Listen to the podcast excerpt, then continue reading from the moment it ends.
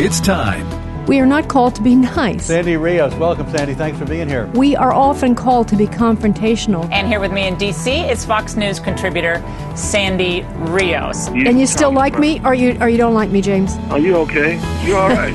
I'm a musician. I can't help it. Uh, longtime Fox News contributor Sandy Rios, thanks very much for being with us. We have, I think it's four to one youth in America wants gay marriage. Our kids are the product of public schools. No wonder they poll the way they do. It's time to stand up, or we're going to lose everything we have. Director of Governmental Affairs for the American Family Association. Step up, speak up, say something, do something. This isn't a game. This is real life. Sandy Rios is with the American Family Association, a pro life radio talk show host. Some things are worth fighting for. Chaos erupted at the U.S. Capitol today when pro Trump demonstrators breached barricades and pushed their way inside as lawmakers were in the process of making President elect Biden's election official. Protesters scuffled with police. The Capitol was put on lockdown while law enforcement tried to regain control. Tear gas was fired outside the building to disperse the crowd, and both chambers were emptied. Vice President Mike Pence was rushed to safety. The vice president later tweeted, The violence and destruction taking place at the U.S. Capitol must stop, and it must stop now. House Minority Leader Kevin McCarthy, who supports congressional efforts to challenge the election's outcome, described hearing gunshots and condemned the violence as unacceptable. A D.C. law enforcement official said at least one person had been shot. An extraordinary sight inside the House chamber police drawing their guns while protesters tried to force their way inside. Demonstrators could be seen occupying the dais, Another image showed a protester inside House Speaker Nancy Pelosi's office. All 1,100 members of the D.C. National Guard were activated. In addition, Virginia and Maryland called up their National Guardsmen to help reinforce the Capitol.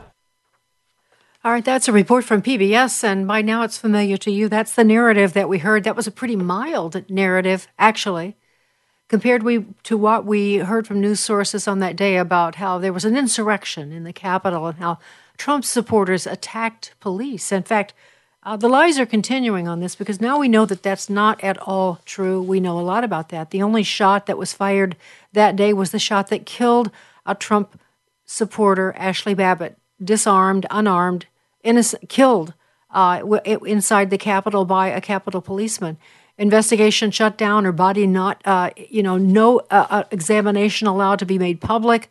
Uh, it has been uh, a shocking display, really, of mass gaslighting of the American people, because now we know that the Trump supporters, the violence that we saw, was either incited by people that were planted. Some some were agents, even FBI agents.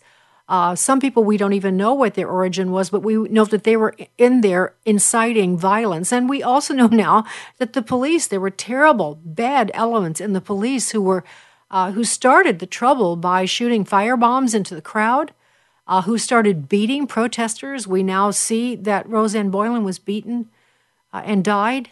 Uh, we don't know if the beating by the policeman was the cause of her death, but she wasn't violent. She was just a single gal who went there to support President Trump.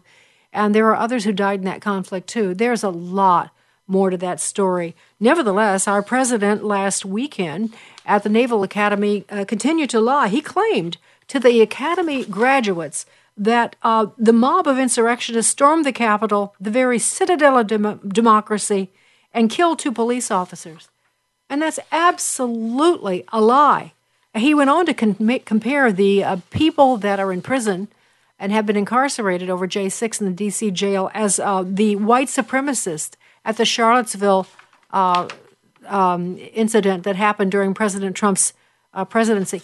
It's, uh, it is remarkable to me how distorted and dishonest uh, things continue to be, and how even people who are in leadership who should know better have distorted it and continue to distort themselves. That reminds me of Mitch McConnell, who uh, just a day or so after what happened, who was so offended that democracy, they tried to interrupt democracy, which at the time, you may remember, I said, that is democracy. When the American people uh, protest and say that they disagree, that something's wrong here, there's something's wrong with this election, and we want you to pause this this account, which is perfectly constitutional. That's why they came. Uh, but because it caused a disruption in, you know, Mitch McConnell owns the building, and so do the Democrats. They think that because they are in leadership and they've been there so long that somehow it's theirs, they forget it belongs to the people. But Mitch McConnell was very offended that uh, thing, the process was interrupted, and this is what he said on the floor of the Senate about 24, 48 hours later. There's no question, none, that President Trump is practically and morally responsible for provoking the events of the day. No question about it. The people who stormed this building believed they were acting on the wishes and instructions of their president. And having that belief was a foreseeable consequence of the growing crescendo of false statements, conspiracy theories, and reckless hyperbole, which the defeated president kept shouting into the largest megaphone on planet Earth. All right, I'm going to interrupt him because uh, I have to tell you, it's stunning to me how ignorant uh, the senators and congressmen are on this. That's why they're so silent. They believe the lies. They have no idea what really happened because they don't pro- take the time to look into it. They listen, they read the New York Times, they listen to CNN, even Republicans, and they're playing to the DC crowd. And so uh, I, I have every uh, reason to believe Mitch McConnell is ignorant on this. And, and some of them, they just don't want to know because that's not what happened. And President Trump, by the way, a couple of an hour, I think, after they the he had finished his speech, something like within an hour, hour and a half, two hours, made this speech and they put it on Twitter. Twitter took it down five minutes after it was posted, but this is what it sounded like. Clip two. I know you're hurt. We had an election that was stolen from us. It was a landslide election, and everyone knows it, especially the other side. But you have to go home now. We have to have peace. We have to have law and order. We have to respect our great people in law and order. We don't want anybody hurt. It's a very tough period of time. There's never been a time like this where such a thing happened, where they could take it away from all of us, from me, from you, from our country. This was a fraudulent election, but we can't play into the hands of these people. We have to have peace. So go home. We love you. You're very special. You've seen what happens. You see the way others are treated that are so bad and so evil. I know how you feel. But go home and go home in peace. That's what President Trump said, but Twitter took it down five minutes later. Maybe, maybe Mitch McConnell didn't hear that speech. And so, in the ensuing months, uh, not only have the J6ers been arrested and put in jails and treated horribly. They are still held in 17 hours a day confinement. We're going to actually talk to two of the prisoners in the in the D.C. jail in just a second. Uh, but they've come after everyone who felt that that election was fraudulent. Even as in the headlines, if you're paying attention, we're finding voter fraud, more and more of it. I mean, in the 2020 election, we're finding out that those machines actually were set up to be switched and changed and connected to the internet. Uh, we're finding uh, more and more information about this, and yet uh, we're finding out more about how the FBI was involved in this. In fact, the uh, Michael Horowitz, the Inspector General, is thinking about. He has signaled to Jim Jordan uh, his interest in looking to see where the FBI retaliated against agents who attended that January 6th rally. There have been uh, FBI whistleblowers that have come forward to say one of them was a 10-year FBI employee who had been uh, who had honorably served in the U.S. military for more than 20 years, and he went to the J6 rally, but not into the Capitol, and then they took away his clearance. And when you revoke an FBI agent's clearance, they can't function. So they're after FBI agents that even were there on that day. They're after Clarence and Ginni Thomas. There's just a new article that just came out a few weeks ago about how they are colluding uh, to pollute the next election. Ginni and Clarence Thomas, John Eastman, an attorney uh, of impeccable reputation, is now a villain because he spoke on behalf of President Trump at that rally. So lots of people are in the crosshairs uh, Jim Jordan and uh, J- Kevin McCarthy, Scott Perry, and other members of the Freedom Caucus have been subpoenaed by this bogus J6 committee. Plus, of course, you know a number. Of, Peter Navarro has been uh, subpoenaed, and so has uh, Steve Bannon and other members of the of the Trump team. And many of them have refused to testify because the the J6 committee was constituted illegally. It is outside of the bounds of what an the actual rules are for establishing an investigative committee like that in the House, it turns out that Nancy Nancy Pelosi appointed all Democrats and one Republican, and that Republican was Liz Cheney, who hates President Trump, and thinks has made it clear that she thought from the beginning he should be uh, impeached because of his involvement in January the sixth, and accused him of being responsible for what they're calling an insurrection. And then uh, after all, so Kevin McCarthy appointed two good Republicans, Jim Jordan and Jim Banks, uh, and Nancy Pelosi refused letting them sit on that committee. So that's why people are saying this is a kangaroo court. She appointed Adam Kinzinger, also a Trump hater. So we got the only two Republicans on that committee were virtually appointed by Nancy Pelosi and the, the, committee is sitting illegally. They're not uh, they're not authorized under the rules to conduct the business that they've conducted. They've been working now for months. They're getting ready to have public hearings, and as a matter of fact, one of the first people to testify will be a guy named Michael Luttig. He's a former federal judge and lawyer who advised former President Vice President Mike Pence.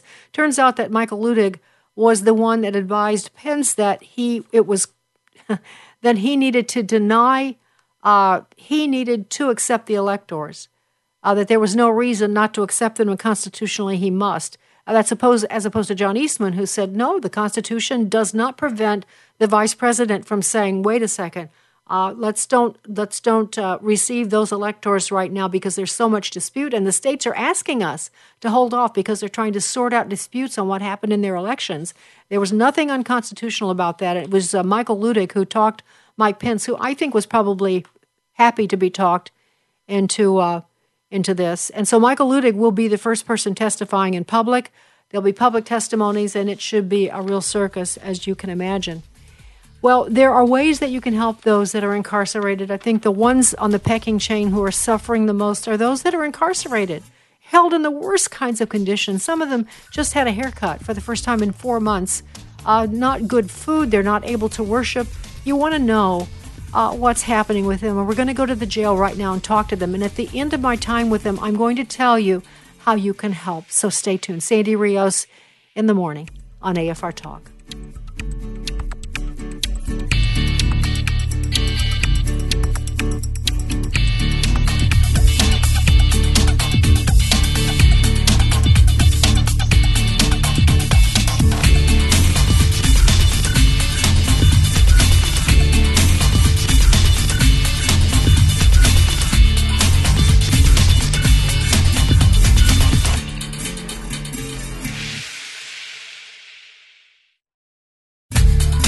Sandy Rios in the morning on American Family Radio.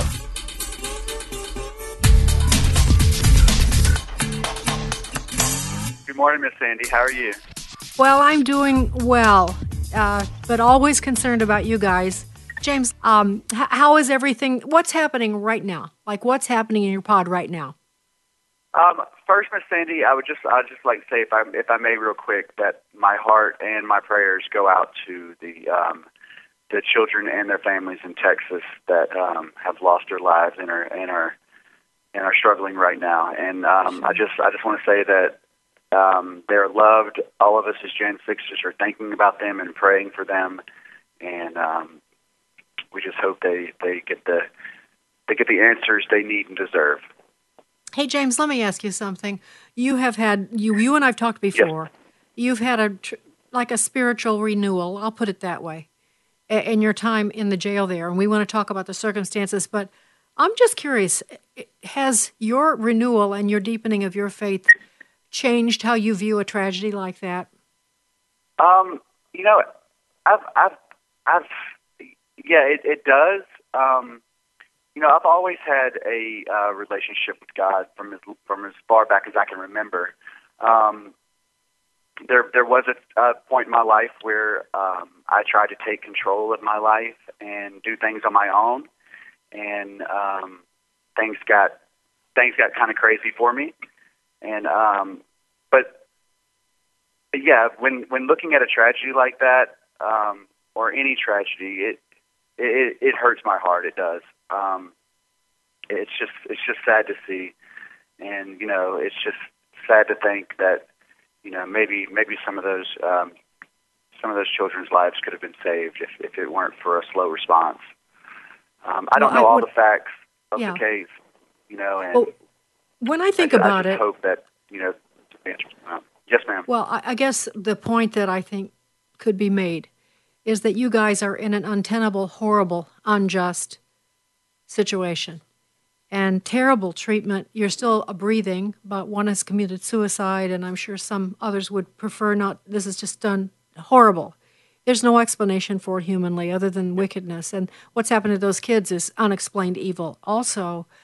But I guess the point that I would think is that this life, there's so much more to what we're experiencing than our own personal experiences. Even when we're in the middle of just the deepest, darkest times, I think, based on your writings and what I've read from you, is that you understand uh, God's ways are not our ways and that there is a purpose in all of these things. And I think that's true of the shooting too. We don't have time to flesh that out though. I, I but I just th- thank you for those. I'm sure people in Texas are really greatly appreciating your concern for them. How long have you been in the DC gulag now?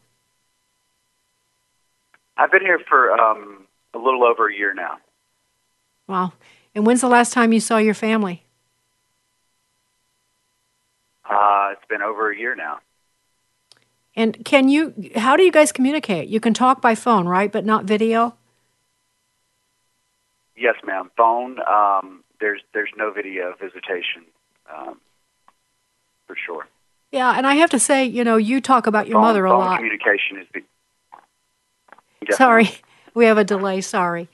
Um, you talk about Yeah. your mom a lot, what she means to you. She, you were raised by a single mom, and she's made this call possible, actually, and we thank her for that. I know that she loves you, but that just from a mother's heart to be separated from you like that is just horrific. And I know that you feel it, and so does she, and so does the rest of your family.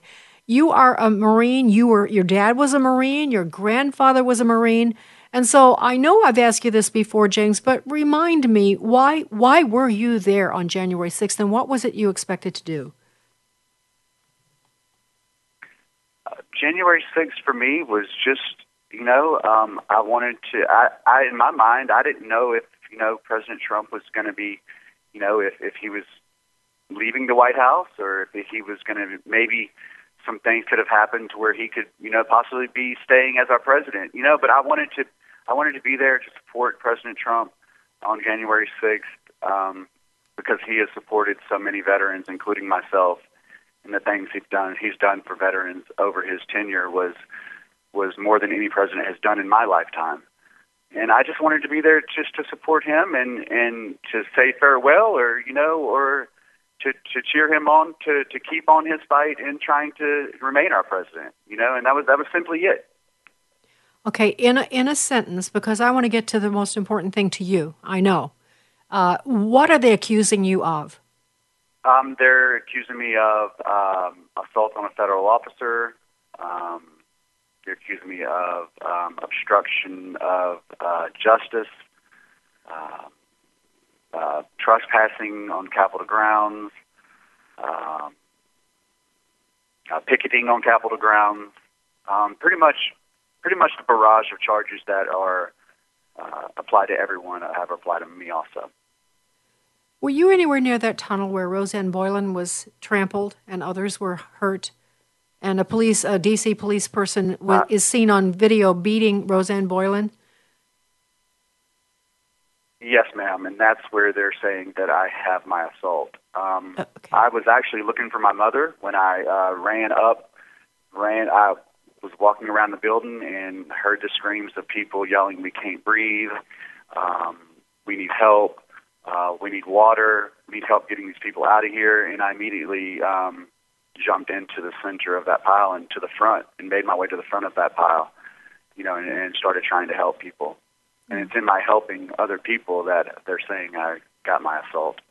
Well, that seems to be the common theme by a lot of you guys that are incarcerated. You just your it's second nature for you to protect people, and I I think I have to make it clear because we always have new listeners, James. So that's the reason I'm rehashing some of this stuff because people don't know the truth, as you know.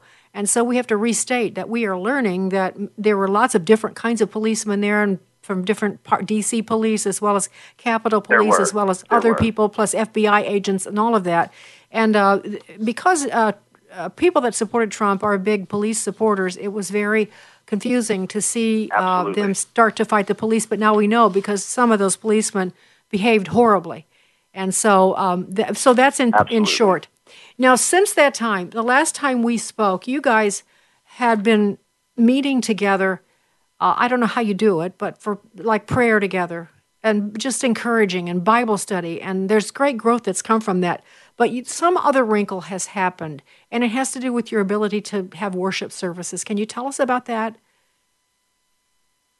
Yeah, absolutely. No, we're still doing the organic um, Bible study groups. There's a couple different groups going on, um, and we're still meeting for prayer um, after the nine o'clock uh, national anthem. We meet for prayer after that, and also during the day. There's one in the morning time and one in the evening time. There's several different prayer groups and and Bible studies going on that we hold that we do ourselves. That guys in here lead, that they take turns leading, that they get together and fellowship together. Um, this has been going on for my entire stay here in the DC Gulag.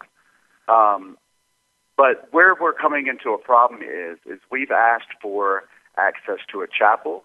Um, we have people in who here are Muslim. We have several couple guys in here who are Muslim. They've asked for access to the um, Islamic Prayer Center. Um, we've had people ask. They've asked for access to an imam. Um, we've had we've asked for access to a pastor, to a preacher. We have people that want communion, um, and all of our requests have been denied. In the beginning, they denied our request, saying that it was COVID protocols, and um, and now they're basically just denying our request because they say our housing status doesn't allow for us to to have access to these things as the rest of the the DC jail. I mean, it, it's simply just us. Um, I did get to speak to um, I did get to speak to the chaplain here recently about this issue, and he informed me that um, it wasn't just us who did not get uh, religious services offered to them, but also um, inmates who are in restrictive housing units as the whole, they call it here, um, also do not get restrictive housing units. Also do not get religious services, sorry. So, to be clear, are you saying that you have Muslims in your particular pod? Yes, ma'am. Yes, we okay. have two right and now. and so they are not. Were they there on January sixth? yes, ma'am, they were. Absolutely. Okay. Okay. So they're not. They cannot get access to anyone e- either. I just wanted to be clear about that. Because, uh, as I understand it, a lot Yes, of your ma'am. guards are Nation of Islam, and I think your chaplain is also sympathetic to Nation of Islam. Is that correct? Yes, ma'am, he is. He yeah, is. so he's hostile. Yes, ma'am. He's hostile to. Uh, so you uh, to so just so we get this straight, the rest of the jail, with the exception of a few people who were held in their housing, whatever the word was, are not available. They all can have religious services, have availability of chaplains, quote unquote, uh, but you guys cannot for whatever reason. And they, what reason do they give? Um, for the first uh, ten, first nine, ten months I was here, um, it was COVID protocols. It was uh, Mayor Muriel Bowser's mandates. It was DC DOC policy. They've given us a barrage of answers to why we do not, we're not allowed to have these services. Um, but when I did a little bit of my own research, I found that in their policy, it states that people who are in restrictive housing units are to not to be treated differently and are to be offered religious services. And them not offering these religious services, as their policy states, is a direct violation of the DC Discrimination Act of 1977. So I mean, it's it's in their policy that they cannot discriminate because of restrictive housing, but they have to offer us the same things that other that other inmates or other detainees here in the jail receive. James, has anyone, uh, have any other congressmen been to see you since Louis Gohmert and Marjorie Taylor Greene and uh, I'm just, words fail me. I can't think of their names, but uh, there was like four or five of them. Mo Brooks and others came to see you. Uh, they tried. Anyway, they could barely get into the jail. Yes, ma'am. Have you had any intercession from anyone on Capitol Hill since that time? No, ma'am. Uh, we've had none. From your perspective, what could people do to help on this issue? Have you thought that through, or do we need to think that through? No, abs- absolutely. I have some things that people can do for sure. Um, one of the things that they can do is the chaplain is telling us now that they don't have volunteers to come up here and offer us religious services. Um, it's it's I, I find that hard hard to believe that you know they have volunteers for everyone else, but not for us. Um, but people can call up here. They can offer to volunteer their services as uh, chaplains, as Bible study leaders, as um, you know, people wanting to to offer to help. You have one minute left. Facilitating uh, with getting us some type of religious services. Okay, so they could. All right, so that's a great. Listen, we can we can help with that for sure. And so, uh, you know what? I think the best thing to do is if you are listening and you are interested in helping with that, contact me at sandy at afr.net, and we will together collectively figure out how to make the connection uh, with that jail to help you volunteer. Uh, Shane, uh, James, meanwhile, how can we pray for you? 30 seconds. How can we pray for you? Uh, just, just pray for our families, pray for, um, pray for America, pray for our country, um, and pray that, uh, you know, that we just all keep God close to our hearts and that um, He is going to be our direction for the way out of here. Absolutely. We will do that. And uh, when is your hearing? Um, I have another hearing coming up, I believe, in uh, August. Thank Okay. you for using Securus.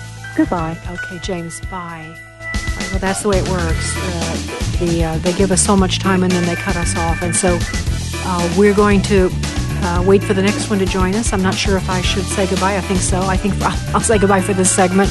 And then when we come back, we'll talk to our to Shane Jenkins. So stay tuned. Sandy Rios in the morning on AFR Talk. Don't forget to connect with Sandy Rios in the morning on Gettr or email Sandy at sandy at afr.net. That's sandy at afr.net. Sandy Rios in the morning on American Family Radio. Shane, uh, it's great to talk to you. I remember we had such a great conversation last time, and so I just want to say greetings and uh, for the Lord Jesus, for you that are in prison in chains, uh, for the sake of the gospel, and uh, we are we just uh, we admire and uh, you encourage us with your with your courage. I just want you to know that. I, um, how long has it been since you saw your family, Shane?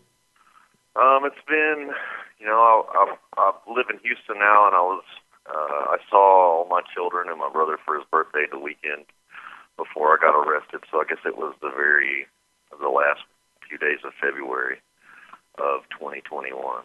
So since I've been locked up, I guess the last, I don't know, 15, 16 months, I have not had access to my family.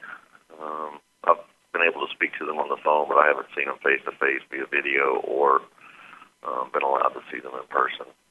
Can I read your words here? This is this is from you. Yes, ma'am. You say, This situation is very unique. We are on the world stage. We are from all over the U.S., a part of the biggest investigation in U.S. history, and under extreme duress.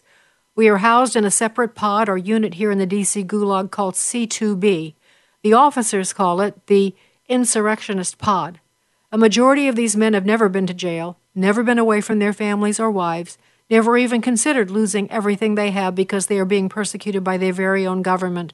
I want people to understand the magnitude of the strain and stress that these men are under. Currently locked in their cells 19 hours a day. Most have been here at least a year, if not more. Some, like myself, will not face trial until 2023 and have another year of this to look forward to. Shane, that's unbelievable to me, all of it. But let's let's go right to the last part. 2023. I've asked you this before, but tell me again. Do you have a public defender? Is that your defender? Uh, no, ma'am. I have an attorney named Dennis Boyle. Uh, he's a East Coast trial lawyer. But I've, he's about my, see, my my third attorney that I've been through. So it's been an ongoing uh, process. Just trying to find an attorney that's well, when my my public defender was working against me, I hired John Pierce, who also defended uh, Kyle Rittenhouse, Hmm. and he did nothing, which was better than working against me. But then my my attorney now is is fighting and. and I Oh, thank like God for that. Thank for God. And, and Yeah, thank God for that. Because that's so hard. Listen, attorneys that take on your cases, you know, they they pay their own penalty outside. I mean, it's just amazing the the it's amazing how muted this whole topic is and how the most people. Yeah, the depra it's terrible. And so this is a courageous attorney. Whatever he does for you, he's got courage. Right. Nobody wants to, you know, get kicked out of their country club or their their sweet life here in D.C. or, mm. you know, be outcast because they stood up for those terrorists or those alleged white supremacists or anything like that. And it takes its own unique type of courage to go against the grain and actually be, you know, unbiased and to just do your job and defend someone under mm. fire. Yeah. Yes. So God bless him. I'm so glad. Charges against you are what, Shane? What are they accusing you of? Uh, the largest ones are three uh, three assaults on federal officers and uh, breaking a window at the Capitol. Okay. And so I have to ask you also, were you near that tunnel where Rosanne Boyland was trampled and beaten by a Capitol policeman, Capitol Hill policeman? Yes, ma'am. Yes, ma'am. I was right there by Rosanne, Philip Anderson, uh, Victoria White, the lady that was actually being beaten in the tunnel. Yeah. Um, I was actually hit in the back of the head with a baton by the same very very same officer that assaulted her. Um, so I was Well, pepper now- sprayed four times, hit in the head with the baton. Now we have video of that. So we've got we've got video evidence that it wasn't what they said. And so I hope that he's able to use that in your defense. All right, let's get right to the topic. So, and then we can maybe chat if there's more time on the other side. Um, you guys, I just talked with uh, with your buddy James about them not letting you guys have religious services. So let me ask you this, Shane. You guys, as I understand it, are still holding your Bible studies and praying together and doing as much worship as you can as a group on your own without a chaplain because they won't allow you to have uh, you know religious services. Why is it important to you to be able to have a, an open religious service? Why? Do, what does that matter? Well, you know, we're all um sorry, I get choked up. We're we're all suffering alone in ourselves and like I said before, isolated and away from everything we care about, everyone we love. And the only thing that gives me hope is the Word of God and my relationship with Jesus Christ. And me being in trouble and being in a jail situation before and coming to know Christ in that situation has uniquely equipped me to be able to share that hope with these men. And so being able to go to these groups and sit down and listen to their hearts, and it doesn't even have to be about the Word of God or the Bible. Ultimately, that's where we end up. But it's more about doing a temperature check or checking in with them or hearing their heart or hearing their struggle or hearing their pain and and everybody just being able to voice kind of what they're dealing with. And so some days start off just on the conversation, some days start off on somebody's really having a bad day and we just kind of go around and, and hear each other out. And it's more about the the gathering and just the the organic, you know, hearing each other's hearts and being you know, being there for our brothers and listening and and then how can we look at this through the lens of God and and you know reading about Joseph and these people in the Bible that went through suffering and lost everything and Job and all these people it it's like I see myself in there. And so it gives us this comfort and uh, this understanding that even though it looks bad and it may hurt in the physical that God is working in the spiritual and we can't see that and and it may be painful for us here but we know that God is in control. And so there's there is nothing like coming to that realization and kind of just taking that burden off of us and just laying it at the foot of the cross and saying, God, we we can't see it right now, we don't understand it, but ultimately we trust you and we trust um, the work that you did on the cross, and so we just Shane- rest in that, and that's Let, let me just say, uh, when you said it's not so much about reading the Bible, although it is eventually, you're talking about that, could I just say that uh, seeking out being together is at the heart of God? Uh, he himself said it's not good that man should be alone. It isn't good that man should be alone. That's why solitary confinement is a punishment. That's why we send children to their bedrooms, you know, as a timeout. It's a punishment to be alone. And that's at the heart of God, too. And plus, He created us to fellowship with right. Him. We are created for that. So that's not, they're not mutually. It, Go ahead. Uh, no, it says it in the word, too. Don't, do not forsake the fellowship. So you're, you're totally right. That's right. So don't feel badly about needing that. That's God. That's the way God wired you. Tell us the story about how hard it was to get a Bible. Well, yeah. So I was in Houston and I got transferred uh, via Con Air, and that is a real thing. Um, and all the things I was going to be able to take with me, which was a Bible that I had got from the chaplain in Houston, my legal paperwork, they threw all that away before we got on Con Air.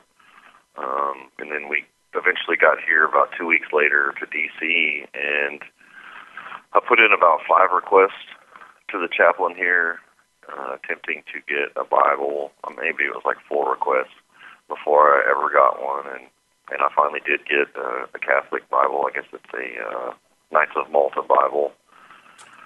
Um, was a Muslim guard who has been really really good to us who tried to get me a Bible and was un, uh, unsuccessful in doing so, and it's just almost impossible to get the chaplains to to do anything um, here, which is unfortunate. You know, I, I have to report. I think this is so cool. I was reading what you wrote. The Gateway Pundit and Jim Hoft has been supporting you, and his listeners have been supporting you. I don't know if it's financial, but I think they've been responsible for getting Bibles to you guys also. So I wanted to give him credit for that. I think that's pheno- phenomenal. And in your in your writing here, you talk about what the chaplain was passing out literature. He's not giving you Bibles, but literature that says separation from our open enemy is a must uh, talking about white people as enemies and uh, advocating a separate black state or nation. Another phrase from it is, We have no right to trust white people on this vaccine. So they're passing out this to uh, people that are incarcerated in that jail in D.C., but they weren't, they weren't allowing you to have Bibles. Just by contrast, I need, we need to make that point.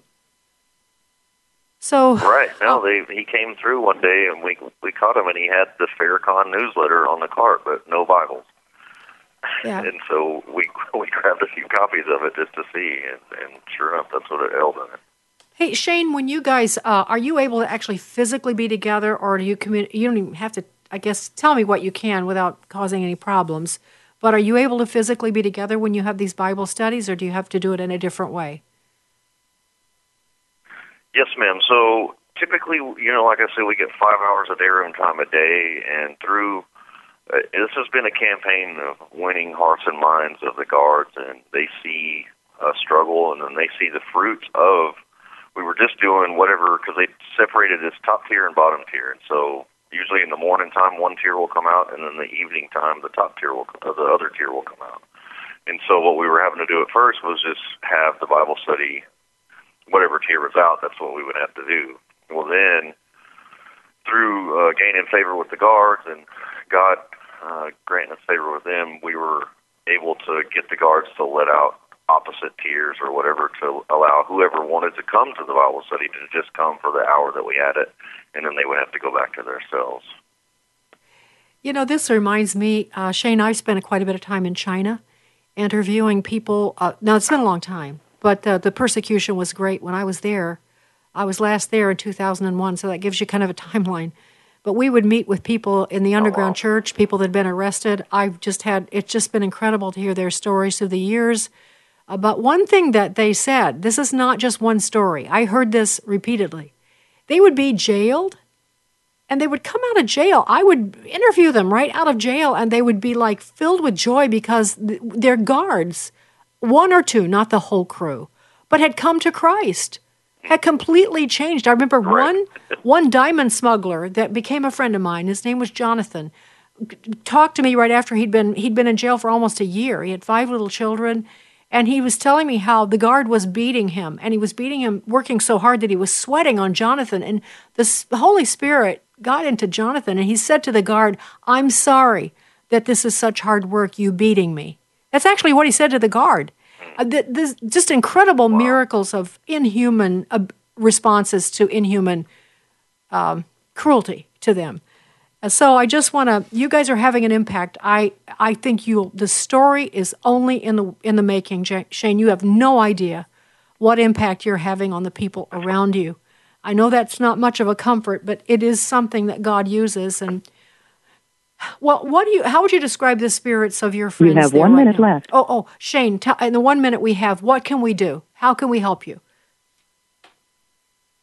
Um, just you know, pray, pray for us and uh, like again, just a call to action for people to not sit on their hands anymore. Like my best friend told me, he can't do politics, and that is not absolutely not what we can do. We've been granted this garden to tend, and we have to be good stewards of that garden, and that means being engaged in the government day-to-day operations. We need to call our senators, our congresspeople, our representatives, and let them know what policies and things that they're implementing that we disagree with, whether it's the treatment of the Jan Sixers or whether it's grooming or uh, teaching our kids CRT, whatever it is. I encourage people to use your agency, utilize your agency to engage um, your representatives because they are there to represent us and you, we the people.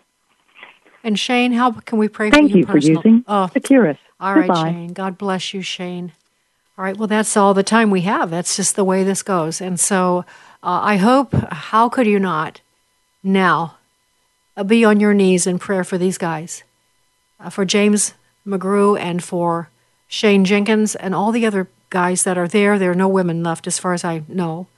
And uh, pray for them, pray for them, and intercede for them and to think of practical ways that you can help. And I'm going to give you some practical ways you can help. We've already discussed if you're in the DC area, if you're in Northern Virginia, and you would be willing to go into that uh, J, uh, DC jail and uh, conduct religious services for these guys in that pod, uh, contact me at sandy at afr.net and I will get the word to them.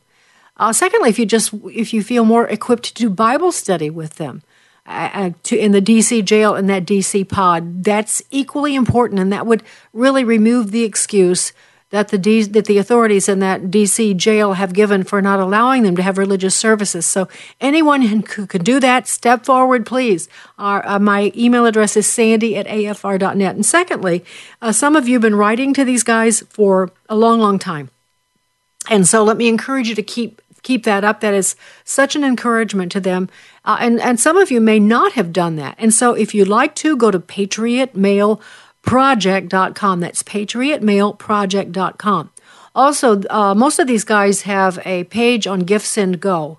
Uh, and I'll get specific with you about how to find them because they all have different handles, I guess, as, as it would be called, uh, GiveSendGo, and go. And you can help them because you can imagine their families are not wealthy. They have been unemployed now for a long time. They've lost businesses. They've lost their source of income. Their families are struggling. Their extended families are struggling to try to help them. And so they need financial resources, and some of you are able to do that. Uh, by the way, there was a retreat coming up for the families.